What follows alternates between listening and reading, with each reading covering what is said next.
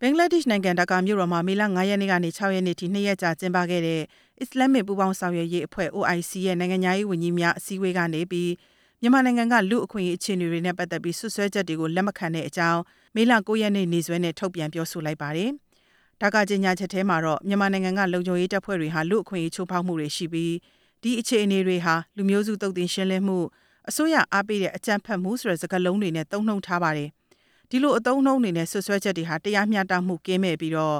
အကြမ်းဖက်အာစာအဖွဲ့ကရခိုင်ပြည်နယ်ရဲ့ရက်ဆက်ကြမ်းကြုတ်စွာတိုက်ခိုက်မှုတွေနဲ့ပတ်သက်ပြီးတော့ OIC အဖွဲ့ကရှုံချပြောဆိုတာမတွေ့ရဘူးလို့လည်းနိုင်ငံရေးဝန်ကြီးဌာနကတုံ့ပြန်ထားပါတယ်။ဒါ့အပြင်လည်းမောင်တော်ဒေတာမှာမွတ်စလင်တိုင်းဝိုင်းအများစုနေထိုင်တာဖြစ်ပြီးအခုအချိန်ထိမွတ်စလင်အတိုင်းဝိုင်း90ကျော်ဟာသူတို့ရဲ့ကြေးရွာတွေမှာပဲဆက်ပြီးနေထိုင်ကြဆဲပဲဖြစ်တယ်လို့နိုင်ငံရေးဝန်ကြီးဌာနရဲ့ကြေညာချက်ထဲမှာလည်းဖော်ပြထားပါတယ်။အခုလို OIC အဖွဲ့ရဲ့မြန်မာနိုင်ငံအပေါ်ဆွဆွဲချက်တွေဟာ မြန်မာအစိုးရဘက်ကတင်ပြချက်အကောင့်ထဲပေါ်နေတဲ့လုပ်ငန်းစဉ်တွေအပေါ်ကိုလုံးဝမစင်စားပဲတစ်ဖက်သက်အမြင်နဲ့သာထုတ်ပြန်ခဲ့တာဖြစ်တယ်လို့ NLD ပါတီရဲ့ဗဟိုအလုံးမှုဆောင်အဖွဲ့ဝင်တဦးဖြစ်တဲ့ဥညံဝင်းကသုံးသပ်ပါတယ်။ဒီပြဿနာမပြီးစည်းနိုင်တဲ့ကိစ္စအဲ့ဒါပဲအဲ့ဒါပဲဆိုတာဖိအားပေးပြီးတော့ဆောင်ရွက်တဲ့နိုင်ငံရေးဖြစ်စဉ်ကြီးကိုထူထောင်နေတာကျွန်တော်တို့ကစတဲ့ကဒါကိုသဘောမတူဘူးစံခွက်တယ်ပြောတယ်သို့တော့ဒီတိုင်းပဲဆက်ပြီးတော့ဖြစ်နေနောက်ပြီးတော့ကျွန်တော်တို့ဟိုပဲအဖြစ်ပြောနေတယ်တစ်ဖက်သက်ပြောနေတာဖြစ်နေ အခုလည်းပြန်လည်လက်ခံရေးကိစ္စမှာဆိုရင်လည်းကျွန်တော်တို့အစင်းစင်းပြောင်းအကုန်လုပ်တယ်။ဘိုးဘက်က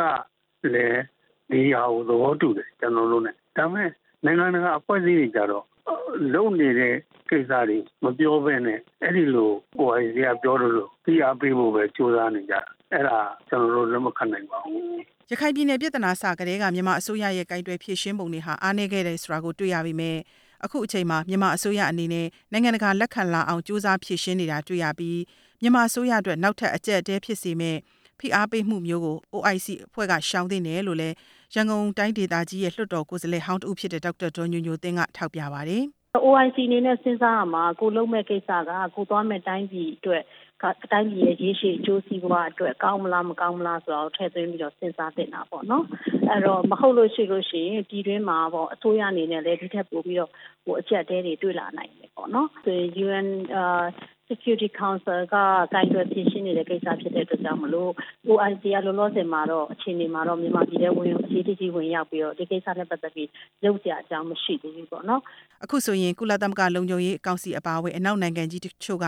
ရခိုင်ပြည်နယ်ပြည်ထနာနဲ့ပတ်သက်ပြီးတော့ဆွဆွဲနေတဲ့အချက်အလက်တွေကိုခိုင်မာတဲ့တပ်တွေအထောက်အထားတွေနဲ့ပြပြီးတော့ဆွဆွဲတင်တယ်လို့အမျိုးသားလူအခွင့်အရေးကော်မရှင်ရဲ့အဖွဲ့ဝင်တဦးဖြစ်တဲ့ဦးယူလွင်အောင်ကထောက်ပြပါတယ်။ သူတို့မြန်မာနိုင်ငံအမျိုးသားလူအခွင့်အရေးကော်မရှင်အနေနဲ့လည်းရခိုင်ပြည်နယ်ကလူအခွင့်အရေးချိုးဖောက်မှုတွေနဲ့ပတ်သက်ပြီးစဉ်ဆက်မပြတ်လေ့လာစုံစမ်းပြီးတော့ထုတ်ပြန်ပြောဆိုနေတာလည်းဖြစ်တယ်လို့ပြောပါတယ်။လူ့ဝင်ရေးကော်မရှင်အနေနဲ့ဒီရခိုင်ပြည်နယ်ကိုကျွန်တော်၃ခေါက်လောက်ရှိပါပြီ။သွားပြီးတော့ကျင်းဖြစ်တဲ့နေရာတွေကျွန်တော်တို့ရှောက်ကြည့်ခဲ့ဘူးပါတယ်။အဲ့ဒီမှာတော့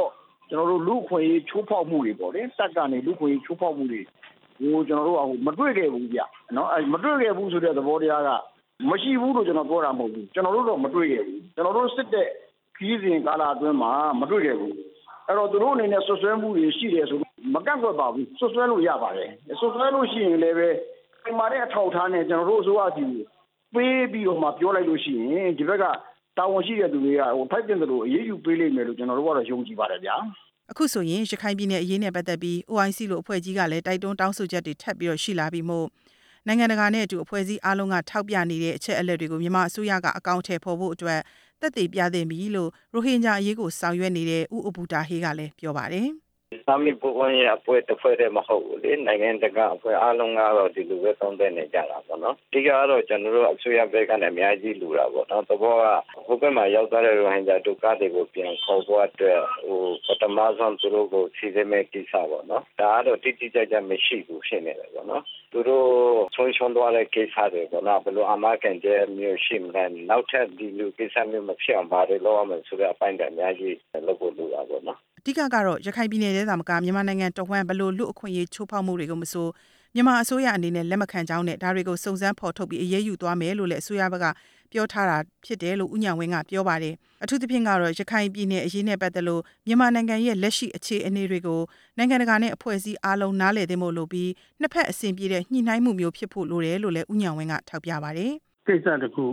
ရှိရင်နှစ်ဖက်ဆွေးနွေးရမှာတစ်ဖက်ကပြောနေရင်တော့ဘယ်တော့မှသုံးဝန်းတိုင်မှာမဟုတ်ကျွန်တော်တို့ကလည်းညှိနှိုင်းမှုအဆင်ဆင်သို့တော့တစ်ဖက်ကပြောတာမျိုးတွေများလာရင်ပုံပြီးတော့ညှိရတယ်ဒါဟိုလမ်းမကိုရောက်သွားစေနိုင်တဲ့ကိစ္စမျိုးတွေလေအဲ့လိုပဲသဘောထားပါတယ် NLD ပါတီရဲ့ဗဟိုလုံးမှုဆောင်ဖွဲ့ဝင်ဦးညာဝင်းပါရှင်ရခိုင်ပြည်နယ်အရေးနဲ့ပတ်သက်လို့အစိုးရအနေနဲ့လည်းဒေသအတွင်းမှာပူးပေါင်းမှုတွေကိုပိုးပြီးမြင့်တင်ဖို့လိုအပ်ပြီးတော့နိုင်ငံတကာရဲ့ဆွဆွဲချက်တွေဝေဖန်ချက်တွေကိုတုံ့ပြန်ဖို့လိုတယ်လို့လည်းဒေါက်တာဒေါ်ညိုညိုသင်းကထောက်ပြပါတယ် အော်နိုင်ငံတကာယုံကြည်မှုကိုရဖို့ဆိုလို့ရှိရင်အခုလက်ရှိဆောင်ရွက်ချက်တွေနဲ့တော့မလုံလောက်သေးဘူးပေါ့နော်ဒီထက်ပိုပြီးတော့ပွင့်လင်းမြင်သာဖို့တာဝန်ခံဖို့ပေါ့နော်အများကြီးလိုအပ်တယ်ပေါ့ဒီကိစ္စမှာပေါ့နော်တိုးရရဲ့ဆောင်ရွက်ချက်တွေကိုကြည့်လိုက်တဲ့အခါမှာအရန်ကိုပဲဘ ਹੁ ဦးစီးစနစ်တွေစံနေတာကိုတွေ့ရတယ်ပေါ့နော်အဲ့တော့ဒီရခိုင်ရေးကိစ္စမှာဘ ਹੁ ဦးစီးစနစ်ကို short ချပြီးတော့တကယ်ဒေသခံပြည်သူတွေကိုပါဝင်ခွင့်ပေးပြီးတော့ဒေသခံအ စိုးရတွေနဲ့ဒီတက်ပို့ပြီးပူးပေါင်းဆောင်ရွက်မှုတွေမြင့်တင်မှုလိုတာပေါ့နော်မြန်မာနိုင်ငံသားရေးဝန်ကြီးဌာနရဲ့ထုတ်ပြန်ကြေညာချက်ထဲမှာဆိုရင်တော့အခုဆိုရင်ဘင်္ဂလားဒေ့ရှ်နိုင်ငံဘက်ကိုထွက်ပြေးသွားကြတဲ့ဒုက္ခသည်တွေကို